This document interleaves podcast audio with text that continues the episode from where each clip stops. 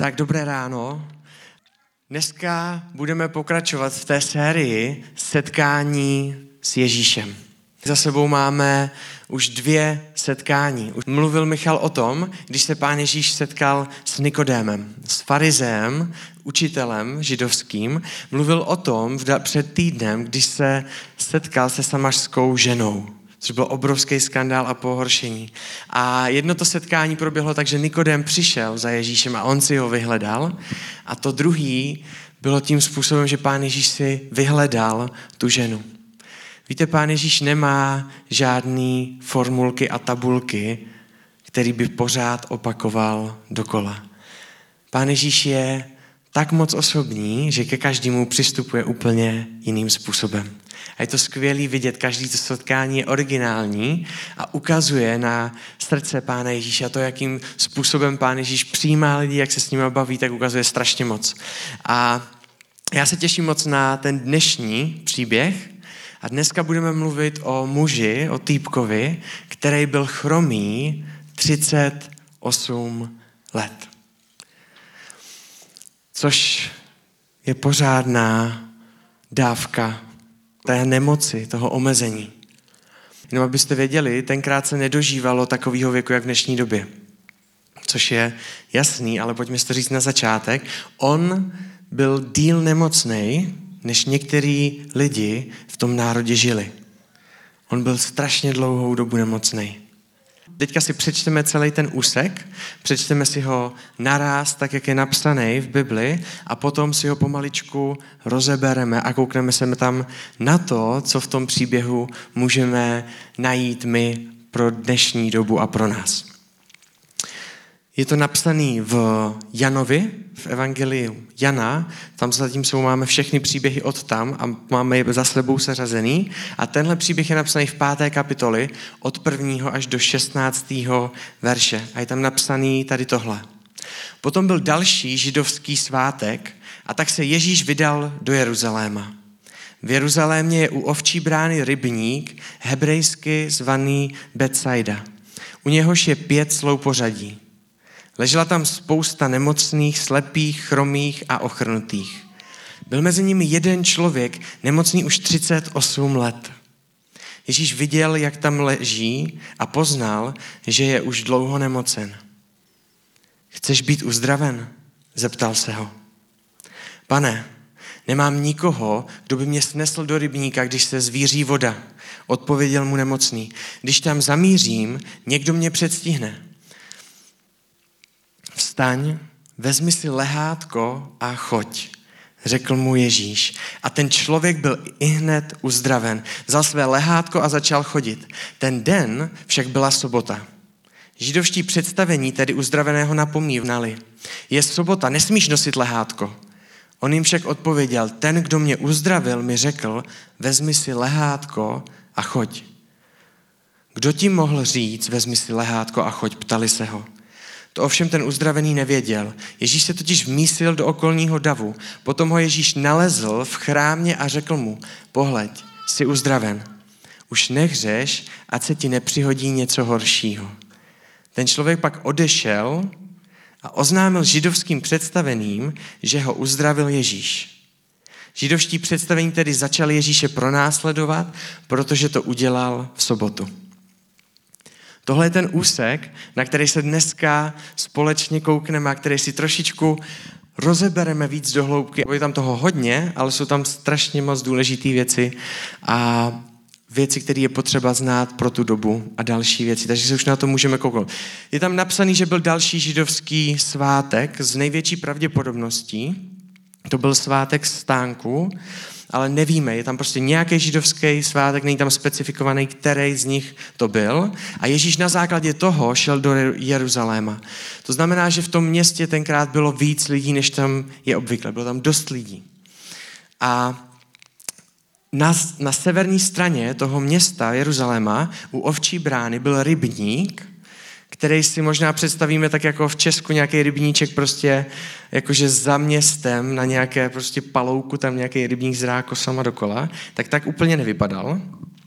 A byl tam rybník, který byl ve slou pořadí. To znamená, že byl rozděl, on byl i rozdělený na více částí a byl jako kdyby součástí takové stavby. Takže to nebyl úplně takový ten klasický rybník, na který jsme zvyklí. A tam ležela spousta nemocných, slepých, chromých a ochrnutých. Tady dáme na chviličku pauzu a jsme teďka ve třetím verši, protože tady v některých překladech je čtvrtý verš, který tam byl dodaný později, ale některý překlady ho mají, některý ho nemají. V Bible 21, od který jsem to psal, tak ho má jako poznámku pod čarou a nemá ho jako součástí textu. A tam je napsaný, tady tohle, je tam napsaný, že tam bylo slepých, ochrnutých a chromých, kteří čekali na pohyb vody, neboť pán, pánův anděl občas se stupoval do rybníka a vířil vodu. Kdo po zvíření jako první vstoupil do vody, býval uzdraven. A tato poznámka je v některých překladech pod čarou a někdy to mají rovnou hozený, mají tam takový uvozovky a celý ten verš je v uvozovkách. A ten verš tam byl dodaný později, na začátku v originálních překladech ho nenajdete, tady tenhle verš. Byl tam dodaný později jako výklad pro pochopení toho sedmého verše. Když ten chromej člověk říká pánu Ježíši, nemám, kdo by mě odnesl do rybníka, když se víří vody. Je to tam daný jako pro vysvětlení. A, většina lidí a teologů se dnešní době shodují na tom, že to bylo dodaný jako výklad, ale není to přesný. Není to přesná poznámka pod čarou, ale s velkou pravděpodobností je to, co víme, že tam byl nějaký minerální pramen, který fungoval tak, jak některý fungují v dnešní době a měl léčivou moc. Není to úplně nejklíčovější věc pro náš příběh, ale je důležité to vědět, když to čteme, protože jste možná zvyklí na jiný překlad, nebo tam máte v těch uvozovkách ten čtvrtý verš, který je vložený přímo do té Bible, i když je oddělen uvozovkama. Pokračujeme dál. Byl mezi nimi jeden člověk nemocný už 38 let. Já nevím, jestli si to dokážeme představit. Vy z vás, kteří jste měli někdy berle, už jenom to je brutální otrava protože vám to strašně změní chod života. Jste zvyklí sportovat, uh, chodit rychle, utíkat na šaliny a proto nechodíte pozdě. Najednou na tu šalinu nemůžete doběhnout a chodíte všichni o 10 minut pozdě, protože jste oberlých a jsme nezodpovědní a nemůžeme si být včas. Teď mluvím o sobě. Někteří z vás tak určitě nemají. Každopádně je to strašně omezující věc. Už jenom tady tohle. Ten člověk 38 let nechodil. A je na místě u toho rybníka, kde se říká, mluví se o tom, a kde se vidělo, že lidi bývají uzdravení. Víte, tam nefungoval nějaký pořadník, že by si tam přišli jak na poštu, tam to taky trvá dlouho, někdy 38 let možná, a vzali byste si tam prostě papírek, pořadnový číslo 256 a prostě byste čekali u rybníku, až se na vás dostane řada. Takhle to nefungovalo. A víme z toho, co ten chromej muž říká Ježíši, že se tam ani jednou za těch 38 let nedostal jako první. 38 let máte jedinou naději. Musím se tam doplazit. Víte, ono je něco jiného, když se plazíte jako voják a máte funkční nohy a něco jiného, když se plazíte a jste máte mrtvou spodní část těla a táhnete za, tebe, za sebou váhu jenom rukama, nohama si nemůžete pomoct. Ten borec se tam v životě nedostal jako první, ale zkouší to 38 let. A musí tam být spousta pokusů, kdy už se jenom kouká a prostě to ignoruje. Kouká se na to, už je mu to jedno, už ani se nepohne, jenom se kouká, kdo tam bude. A spousta pokusů, kdy se snaží, je co úplně nejblíž té vody, ale nikdy mu to nevíde. Jak musí přemýšlet ten borec? Co se mu musí honit v hlavě? Víte, já nevím, jestli bych to nevzdal už úplně v takovéhle fázi života. Ale on tam je 38 let. A do téhle situace přichází Ježíš, který si ho vyhledává. A jde se s ním setkat. A jde tam, je tam v rámci toho svátku a přijde na to místo, který je plný nemocných lidí a chromých a nějakým způsobem handicapovaných. A pán Ježíš jde za tady tímhle člověkem. Je tam napsaný, že poznal, že už je nemocný dlouho. A ptá se ho jednu jednoduchou otázku. Chceš být uzdravený? Víte, ono se to zdá, ta otázka se zdá strašně taková zvláštní a divná a svým způsobem je divná. Představte si, kdybyste měli nějakou nemoc v dnešní době, na kterou by neexistoval lék. A jediný, co byste mohli, tak být každý den v nemocnici a být vždycky nějakých pár hodin prostě na přístroji a celý život čekáte na lék, jestli to někdo konečně vymyslí.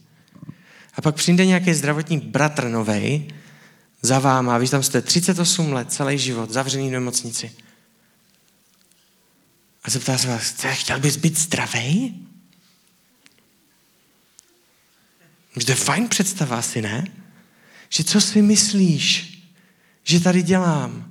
Na co si myslíš, že tady čekám? Není to napsaný, ty emoce, co tam prožíval, jakým způsobem se tvářil ten borec. Není to tam napsaný. Já mám pocit, že Petr, který byl s Ježíšem a pán Ježíš se za ním přijde a říká, chceš být uzdravený? Tak já si myslím, tohle není napsaný v Bibli. Já si myslím, že Petr tam chtěl už startovat. Říkal mu jasně, že chce být uzdravený, na to se ho ani neptej. Nevíš, co se říká o tomhle rybníku? Co to je za otázku? Víte, pán Ježíš má důvod, proč se ho ptá na tady tuhle konkrétní otázku. A ten chromej to prozrazuje tím, jak odpovídá. Říká mu, pane, nemám nikoho, kdo by mě snesl do rybníka, kdo by se o mě postaral, když se voda zvíří. Já se tam prostě nemůžu dostat. Když tam zamířím, vždycky mě někdo předstihne. Vůbec neodpovídá na tu otázku ve své mysli už má jeden jediný způsob, jaký může být uzdravený a ten je nereálný. Víte, co je skvělý? Že Pán Ježíš není jenom logický, ale že Pán Ježíš je nadpřirozený. Ten borec neví, s kým se tam baví. On si myslí, že to je nějaký týpeček, co tam jde kolem. A neví, že to je Pán Ježíš. Jsme zvyklí z Bible, že když se Pán Ježíš takhle zbaví s někým, jeden na jednoho, takže často vede dlouhý rozhovory. Když se bavil s Nikodémem, tak Pán Ježíš ho jak kdyby napomíná, říká mu, ty seš znalec zákona, nevíš, co to znamená narodit se znovu. Když se baví se samařskou ženou, taky říká, kde bys věděla a baví se s ním a má s ním rozhovor, ale tady je to jinak. Ten borec s ním nediskutuje. Ani mu neodpovídá na to, na co se ho ptá. Říká, já jsem bez naději. Nemůže tady tohle a začne mu vysvětlovat, proč nemůže být uzdravený. Někdy pán Ježíš uzdravuje z víry a říká, ty, tvoje víra tě zachránila, to, jak zvěřil, tě zachránilo. A na základě toho buď zdravý. Tady není žádná víra, tady je beznaděj a špatná odpověď na otázku. A pán Ježíš přesto všechno se neptá na nic jiného. A říká mu, vstaň, vezmi své, své lehátko a choď. Pane Ježíš uzdravuje, když ta reakce je úplně mimo. I když jako člověk má přemýšlení, který je prostě zaseknutý na jednom místě a právě proto s ním možná nevede žádnou debatu.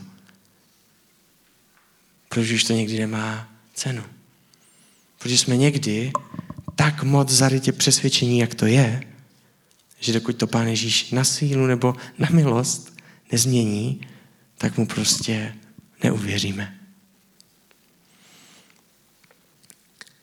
Tady se na chviličku zastavíme. Ono je někdy, a koukneme se na první bod, a to, co se z toho můžeme vzít, z toho úseku, do teď, do, do teď, když jsme se o tom bavili. Ta první myšlenka je, nech Boha promluvit do tvé situace. Víte, někdy spoustu z nás máme logické věci, jak by měly věci vypadat, co se musí stát v našem životě, jak by to mělo vypadat, jak by Pán Bůh měl jednat, aby jsme se někam dostali. A kort my, kteří máme rádi věci pod kontrolou, a já se úplně mezi ty lidi neřadím, ne, neřadím, takže ale chápu vás a soustítím s váma. Někdy je daleko jednodušší pro nás mít svůj plán, kterých si můžeme být tak nějak pocitově jistí, než dát Pánu Bohu důvěru a nevědět nic. Nevědět, jak to bude vypadat, jestli se to naplní, nenaplní, co se stane, jaký má plán. Někdy je těžký dávat Pánu Bohu důvěru, protože nevíme, jak to bude vypadat. Radši si necháme svoje věci, které máme na oko nějakou jistotu, že se stanou. Víte, někdy můžeme být zarytí na místě v naší mysli, tak, jak byl tady tenhle chromej muž. Co se mě ptáš, jestli chci být uzdravený? Já ti vysvětlím, proč ne. Někdy můžeme být představu o Bohu, který nás bude tlačit do věcí. A to může být naše představa, která může být zarytá. A čast, je to častý obrázek, že Pán Bůh je ten, který nám zakazuje věci a chce, aby jsme dělali věci, které my sami nechceme. To je někdy naše představa. A můžeme být zasekaný několik let s tím, že Pán Bůh vlastně není úplně tak dobrý otec. A každý můžeme mít jinou oblast. Já jsem měl ve svém životě dva roky jednu věc, proč jsem se nechtěl nechat pokřtít. A vy, kteří z vás mě už znáte trošičku díl, tak se to nejspíš slyšeli. Ale já jsem se nechtěl dva roky pokřtít, protože jsem jednoduše Pánu Bohu nevěřil. Mé mysli že mě vybere manželku, která se mě bude líbit. Tenkrát mě bylo 15 let a tohle pro mě bylo smrtelně důležitý. A je to tak? A já jsem byl prostě z nějakého mě neznámého důvodu. Se vším, co jsem si četl o Pánu Bohu v pohodě, dokázal jsem mu dát důvěru na spoustě věcech v mém životě, ale tady jsem mu říkal, uh, uh, a měl jsem představu, že mě řekne, tuhle si vezmeš a mně se nebude líbit, ale bude mít strašně dobrý srdce. Což je důležitá věc a já to nechci zhazovat, je to strašně důležitý a je to důvod, proč si ženu berem. Ale pro mě v 15 letech mě to prostě nemohl nikdo vysvětlit. Takže jsem se dva roky nechtěl nechat pokřtít, protože jsem bral křest jako moje vyznání, že Pánu Bohu dávám všechno v mém životě. A dva roky jsem měl nastavený v mysli, že Pán Bůh není dobrý a že neví úplně ve všem, co je pro mě to nejlepší. A dva roky mě to drželo. A potom byl jeden večer chval, kde se zpívali písničky o Pánu Bohu, tak jak jsme tady měli před kázáním. A nikdo tam ani nic neříkal, nebylo žádný kázání, žádná myšlenka. A já jsem během těch chval vnímal od Pána Boha jednu jednoduchou větu kterou jsem znal, o které jsem měl informace, slyšel jsem milionkrát předtím. Vnímal jsem jednu jednoduchou větu, která, kde mě říkal, já tě znám líp, než ty sám sebe. A mám pro tebe dobré věci. A v ten moment jsem vyběhl večeru chvál, vzal jsem telefon a zavolal jsem svýmu pastorovi a říkal jsem mu, já se potřebuji nechat pokřtít. Dva roky Dva roky jsem na to čekal, můžu se nechat pokřtít, kdy je nejbližší termín. Najednou po jedné větě to bylo pryč. Ale dva roky mě to trvalo, než jsem Pánu Bohu dal důvěru. A kdyby mě Pán Bůh do toho neřekl, on sám něco, kdyby nepromluvil do té situace, tak nevím, jak dlouho bych ještě čekal. Jenom vtipný faktor toho, jaký je pán Bůh. Když jsem přivedl Lizy domů na návštěvu k našim, na první návštěvu, tak jsme povídali, všechno bylo v pohodě, ona pak odjela, já jsem se vrátil a mamka mě říkala, já jsem věděla, že si přivedeš někoho takového. Říkám, jak jako někoho takového? A on mě říkal, ty si to nepamatuješ? Ty jsi asi od desíti do 12, 13 let modlil za to, aby ti pán Bůh dal za manželku na půl Aziatku. A já jsem si v ten moment říkám, to je důležitý, pán Bůh je takovej detailista.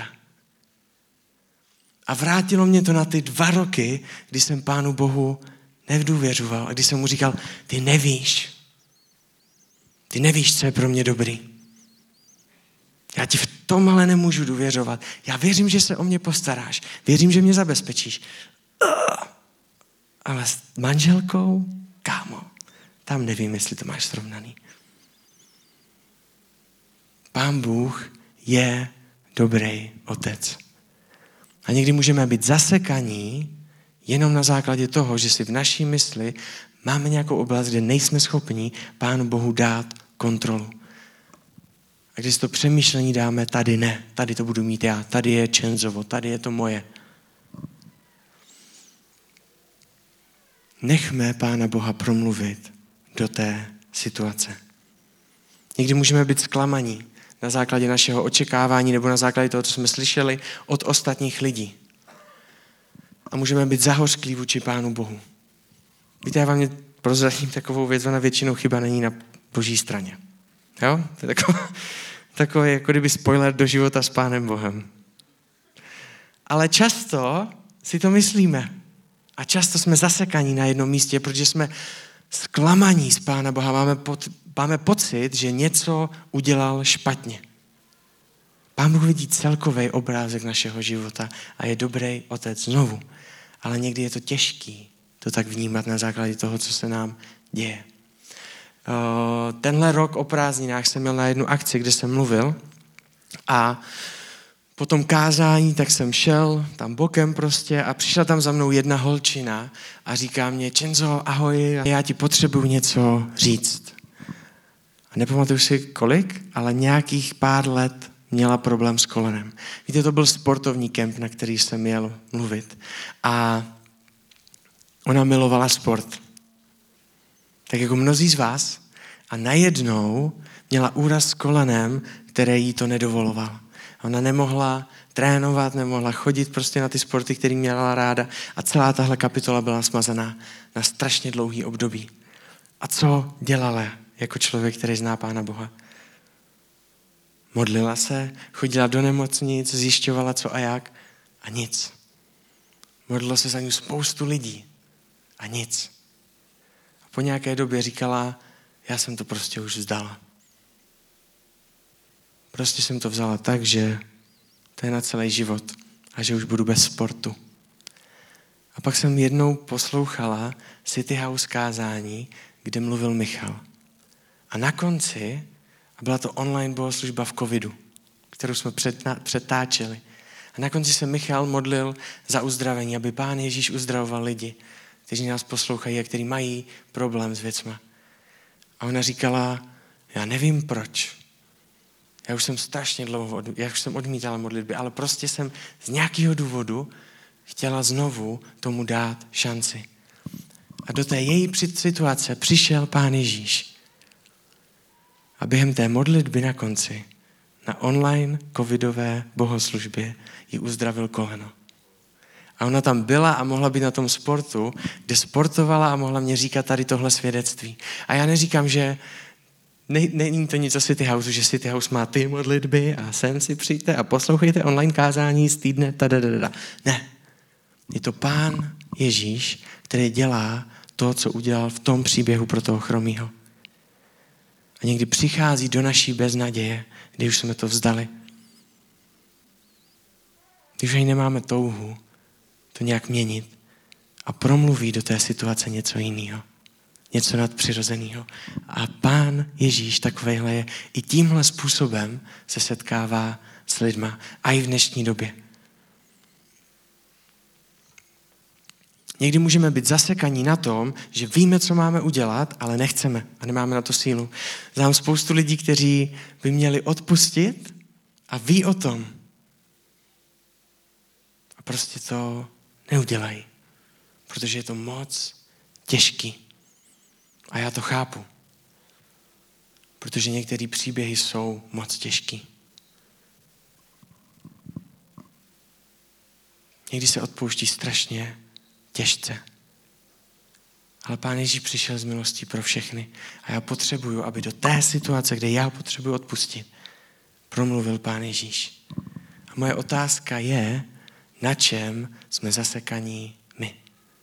Kde přemýšlíme tak, že Pán Ježíš je bokem. Kde máme oblasti, kde by bylo nejlepší, kdyby Pán Ježíš rovnou přišel a bez nějakých argumentů a diskuzí by nás rovnou uzdravil, protože to nejde už jinak. Protože naše mysl je už bloklá. Kde se bojíme Pánu Bohu předat kontrolu, už máme jasný, že tady to s Pánem Bohem nebude OK. Všude jinde jo, ale v téhle oblasti mu to nedám.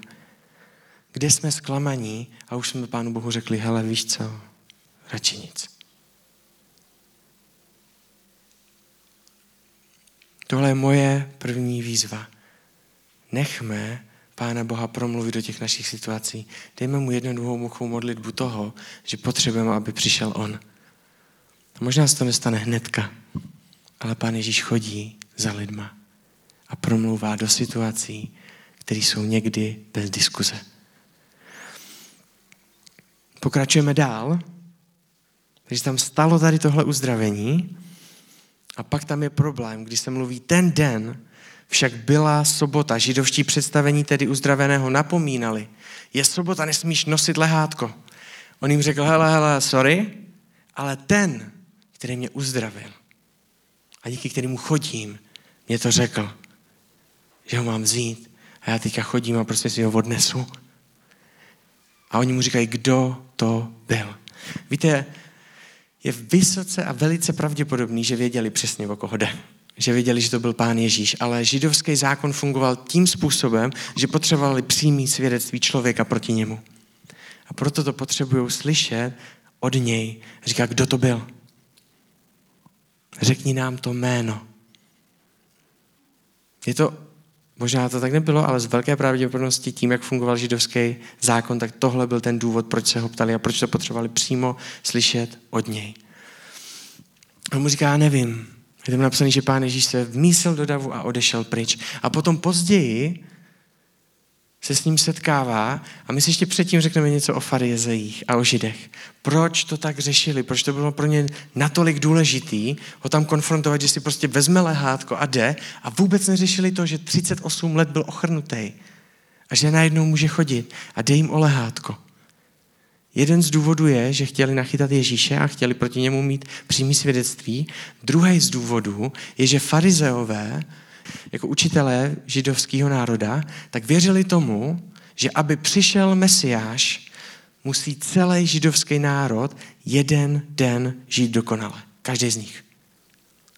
A proto to nedávali. Proto napomínali lidi, proto byli tvrdí na všechny kolem sebe a sami na sebe. A mají věci v mysli a nastavení, kterým brání vidět Pána Ježíše přímo před jejíma očima ve spoustě dalších příběhů. Pán Ježíš je přímo před nima, uzdravuje, dělou se zázraky a oni mu říkají, ty uzdravuješ v sobotu, ty to nemůžeš být. A jdou proti němu a nedokázali Pána Ježíše uvidět, i když byl přímo před něma a dělal obrovské věci, které kdyby viděl možná asi kdokoliv z nás, tak už nikdy nepochybuje. A moje druhá otázka je, nebo myšlenka, koukni se jen na Ježíše. A věřím, že je tady možná někdo z vás, nebo nás posloucháte vy, kteří máte na Ježíše nabalených spoustu věcí a spoustu brajglu. Víte, farizeové měli nabalených spoustu věcí, zákonů, které tam dali sami. A kvůli ním nebyli schopni vidět, že Pán Ježíš je Mesiáš. Že je opravdový že je Bůh. A někdy jsme si zažili církev způsobem, která o Ježíši nevypráví dobře. Historie církve, když se kouknete dozadu, tak se často připomínají věci, které jsou otřesné. A není na nich nic hezkého. Je spousta skandálů s lidma v církvi a není na tom nic hezkého. Možná jste si zažili člověka, který říkal, že je věřící, ale choval se hůř než většina lidí kolem vás. A jestli jste to vy, tak já vás chci pozbudit do jedné věci. Abyste se koukli jen na Ježíše. Protože s pánem Ježíšem to nemá nic společného. Přečtěte si Bibli, jak to tam je napsané. my jako církev někdy umíme pokřivit obraz o Pánu Bohu. A nezbývá mě nic jiného, než se za to omluvit historicky. Někdy děláme Pánu Bohu strašně špatnou reklamu. Spoustu z vás jste si zažili odsouzení od věřících lidí, který by vám Pán Ježíš v životě nepřinesl před obličej. Pro ty z vás, který tak máme, máte, tak mám jednu jednoduchou myšlenku. Kouni se jen na Ježíše bez tohohle, dej to pryč. Začni číst Bibli. Nekoukej se na Ježíše na základě špatného jednání lidí. Nespojuj se Ježíše se špatným jednáním lidí. Protože Pán Ježíš s tím nemá nic společného. Na konci toho textu tam je napsaný, aby tam popsaná věc, kdy, ten, kdy Ježíš za ním přijde, za tím chromým, on pozná, o koho jde, pán Ježíš mu říká, ať nehřeší, ať se mu nestanou horší věci a potom jde tenhle chromej, který byl uzdravený 38 let, tam ležel a ten člověk pak odešel oznámit židovským představeným, že ho uzdravil Ježíš. A ti ho na základě toho, co řekl, začali pronásledovat. A když si to někdy čteme, tak si říkáme, on ho prostě naprášil. 38 let je nemocný, pak ho Ježíš uzdraví, on se dozví, kdo ho uzdravil a pak to jde prásknout. A možná se to četli a máte z toho pocit, že co to je za charakter tady tenhle týpek. Že to je nevděčný borec. Paráda. Jestli tak máte, tak ano, Pán Ježíš uzdravuje všechny a je tady pro všechny, ale není to úplně tak, jak se to zdá na prvním pohled. To sloveso, který tam je použitý, u toho oznámil to židům, nebo oznamoval to židům, tak je sloves, řecký sloveso anangelo, což je použitý v Novém zákoně jenom čtyřikrát, jednou tady na tomhle místě a pak třikrát a vždycky, když se zkoumá význam tady těch slov, tak, jsou, tak se používají takzvané křížové reference. Vy se koukáte na to sloveso, který je použitý v jiných významech na jiných místech a vždycky na těch dalších třech zbylých místech Nového zákona, tak je použitý jako něco slavnostního, jako něco, co je radostný a radostně se to oznamuje a radostně se to přináší. Proto se to může zdát na první pohled možná, že ho naprášil, ale to, co to doopravdy říká, je ten text, takže pána, že byl nadšený z toho, co se mu stalo. Tak, jak bychom to logicky mysleli. A oznamuje to těm dalším. Další věc, která nám napomíná, že to je takhle a že to není nevděčník, tak je ta, že Židům neříká, to je ten, který mě donutil nosit lehátko. Ale říká jim, to je ten, který mě uzdravil. Žádný lehátko tam neřeší tak jenom tak, kdyby náhodou jste měli někdo celoživotní pocit, že to je nevděčný člověk a, a co se s ním děje, tak tohle je ten pravý důvod. Přicházíme nakonec na jednu myšlenku, kterou pokud jste nestihli nic, a pokud jste usnuli, tak poproste souseda, ať vás probudí. A tuhle, prosím, nemiňte. A to je nauč se pracovat s ale. Ale je takový kouzelný slovíčko, ale má strašně specifickou moc. Slovíčko ale ruší všechno, co jste před ním řekli. A nebo to minimálně strašně moc zhazuje. Hele, bylo to dobrý, ale. Aha, takže to nebylo dobrý. Ne, ne, ne, bylo to dobrý, ale. Sluší mě to? Jo, sluší ti to, ale ten účes. Jako moc ti to sluší, ale. Tohle je slovíčko ale, kterou má tuhle kouzelnou moc a věřím, že ji znáte úplně všichni z vás. A já dneska chci, aby jsme se naučili s ale pracovat. Víte, ten borec, který tam seděl 38 let, tak byl žid, jinak by ho nepo, nenapomínali, jinak by ho neřešili vůbec, ty ostatní. A on znal Pána Boha, on o něm slyšel, měl o něm informace. Ještě neznal Pána Ježíše, protože tenkrát ho teprve lidi poznávali. Ale měl informace o Pánu Bohu a znal příběhy o Pánu Bohu. A věděl, kdo Pán Bůh je. A my někdy často máme informace o Pánu Bohu. A my víme, co Pán Bůh dělá. A my víme, že je dobrý otec. A my jsme slyšeli, že nás zná líp, než my známe sami sebe. A ten bratr všechno tohle znal a ve svém životě si tam za to, jaký je Pán Bůh, dal ale. Ale mám tady problém. Mám ve svém životě věc, kterou nevím, jak vyřešit. Já jsem beznadějný. Nevím, co dělat. Vím, co říká Pán Bůh. Ale problém.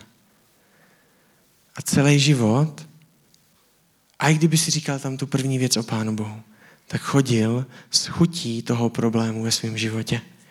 Někteří z nás děláme úplně to stejný. Někteří z nás víme spoustu věcí, víme o tom, jaký je Pán Ježíš. Už jsme slyšeli strašně moc věcí a pak se stane něco v našem životě. A co říkáme jako křesťani, jak se někdy modlíme? Já vím, že jsi takovej a takovej, pane Ježíši. Já vím, že se o mě staráš. Já vím, že jsi dokonalý. Já vím, že to se mnou myslíš dobře. Ale já si nemůžu najít partnera. A naše příchuť je příchuť problému.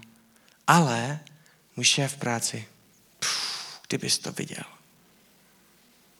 Já vím, že jsi Bůh a asi to vidíš, ale kdybys to viděl. Já vím, že jsi mě říkal, že si mě budeš používat a že budu kázat a že budu zaměstnaný v církvi, ale už se modlím deset let. A hádej co? Nic. Víte, to, co potřebujeme se naučit, je přehodit tady ty dvě věci. Tohle dělal David celý svůj život, král David. Já už jsem o něm tady mluvil víckrát, ale tohle se potřebujeme naučit každý z nás.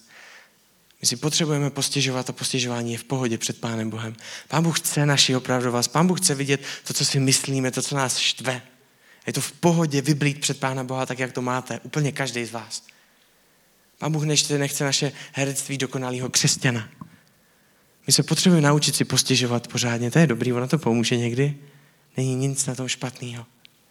Ale pak si musíme říct, ale Pán Bůh je ten, který je dobrý.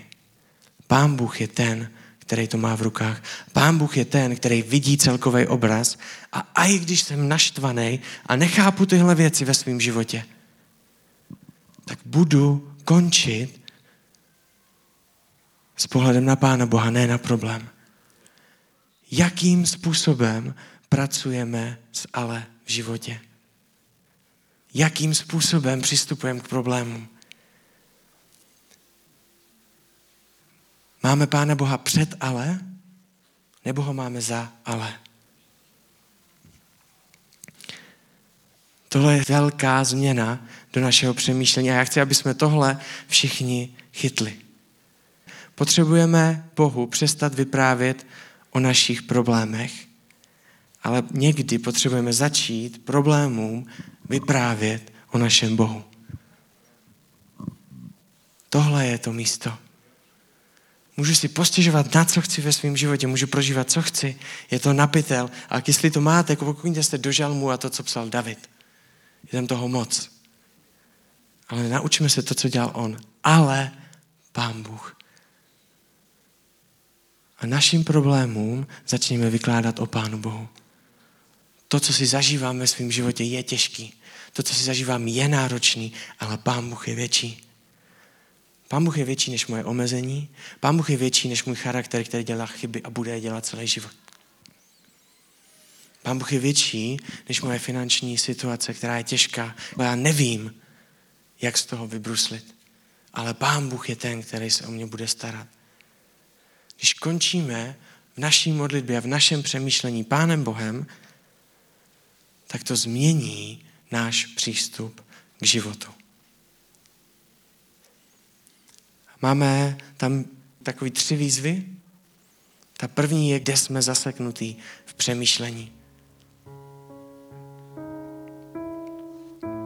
Kde máme pocit, že Pán Ježíš neví, co s tím udělat. Kde máme pocit, že si nějakou oblast držíme už několik let. Pane Bože, já tě mám rád a vím, že jsi dobrý. Ale partnera si vyberu sám. Pane Bože, já tě mám rád a vím, že jsi dobrý a vím, že by měl odejít z té práce. Ale já už bych neměl tak velkou výplatu, já se o to postarám sám. Pane Ježíši, už pět let vím, že bych měl pracovat s dětskama v dětském domovu. Ale mám z toho strach a já si to udělám po svým. Kde jsme zaseknutí? Kde se bojíme Pánu Bohu dát tu důvěru? Na jakém místě v našem mysli jsme to vzdali s Pánem Bohem? Kde vyčítáme Pánu Bohu věci a obvinujeme Jeho z toho? Když kdybys se schoval správně, Bože, kdybys tohle udělal jinak, tak bychom ke si povídali. Kdyby tenkrát to skončilo jinak, tak bych ti důvěřoval. Chyba není na Pánu Bohu. Pán Bůh vidí celkový obraz. A ano, jsme ve světě, kde se budou dít těžké věci a těžké problémy v našem životě. Někteří z vás máte na Pána Ježíše nalepených spoustu informací, které s ním nemají nic společného. Koukněte se jen na Ježíše. Dejte ten side pryč. Jediný, co nám zbývá, se je omluvit jako církev a poprosit vás o to, abyste se koukli jen na Ježíše. A poslední výzva, naučme se pracovat s ale. Nepřipomínejme si Pána Boha, to, jaký je a co všechno pro nás udělal, ale děje se nám tohle a tohle. To je pohled, který vyčítá Pánu Bohu všechno. Buďme lidma, který Pánu Bohu řeknou o problému. Řeknou mu, co nás trápí, co je špatně. Můžeme si postěžovat jakkoliv chceme, ale náš Bůh je větší. Mějme tenhle setup v naší mysli. Já se za nás, ať už máte jakoukoliv věc, budu modlit. Můžete se modlit sami za sebe, můžete si to zapsat někam, můžete se modlit jednoduchou modlitbu. Ale pojďme to dát Pánu Bohu, protože sami toho moc nezvládáme. Pane Ježíši, já ti děkuji za to, kým seš. Děkuji ti za to, že za náma chodíš, i když my si o to ani neříkáme někdy. A i když za náma přijdeš, a i když tě vnímáme, a i když se nám něco stane, tak jsme hluchí a neslyšíme to. Děkuji ti za to, že i tehdy měníš naše problémy a naše věci. Prosím tě za to, abys nám pomohl víc míst, kde jsme zasekaní v naší mysli. Chci prosit za to, abys nám pomohl se na tebe koukat bez toho, co jsme jako církev v historii nasekali. Momenty, kdy jsme tě neprezentovali takové, jaký seš. Prosím tě za to, aby jsme tě viděli čistě. A chci tě prosit za to, aby jsme si uměli stěžovat. Aby jsme si neříkali na začátku, jaký seš. A pak si stěžovali a s tím odcházeli. Ale aby jsme si připomínali po tom, co si stěžujeme, že ty seš větší než cokoliv z toho, co prožíváme. Amen.